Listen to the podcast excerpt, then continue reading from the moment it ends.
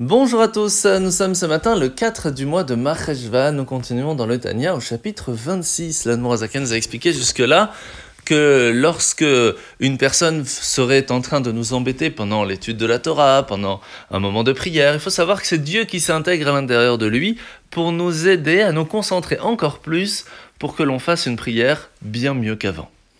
Sur cela, Azaken vient nous ramener une phrase du Zohar qui dit que dans l'étude même de la Torah, il y a des parties comme la Mishnah, les lois, la Gemara, etc., qui viennent et font partie de l'arbre de la connaissance du bien et du mal. Par contre, lorsque l'on étudie les parties cachées et profondes de la Torah, le Zohar, la Chassidut, eh bien nous sommes en train d'étudier la partie de Etz l'arbre de la vie éternelle.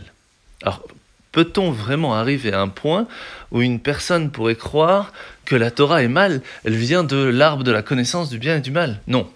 C'est que à ce moment-là, nous sommes en train d'étudier ce qui nous permettra de savoir ce qui est bien dans le monde et ce qui ne l'est pas. La Torah elle-même est bien.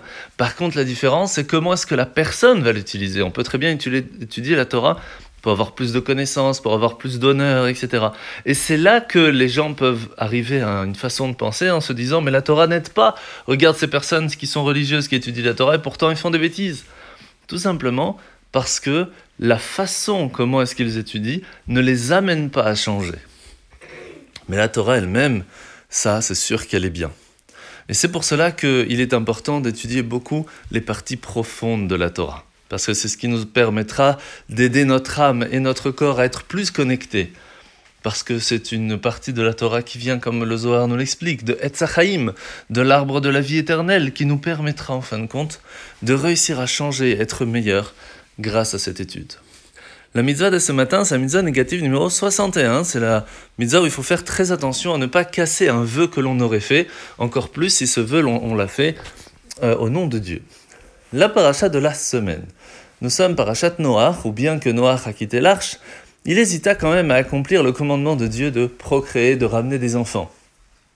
Tout simplement parce que il se dit, je vais faire des enfants, ok, pour que, en fin de compte, eux aussi continuent à faire des bêtises et que Dieu redétruit le monde, cela ne sert à rien.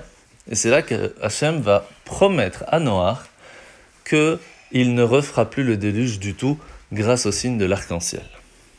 En fait, lorsque Hachem a détruit la terre à ce moment-là, il a éradiqué la perception terre à terre, le fait de penser que le monde pourrait exister indépendamment de Dieu.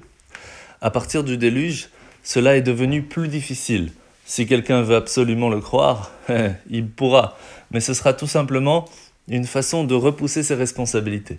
Parce que même de façon logique, si on regarde un petit peu comment est-ce que le monde tourne, il est impossible de penser que le monde tourne sans Dieu. À partir de là, si on n'y arrive pas à, le comprendre, à le ressentir au jour le jour, il vous suffit d'étudier un petit peu la Torah et vous verrez comment est-ce que le monde tourne que grâce à Dieu.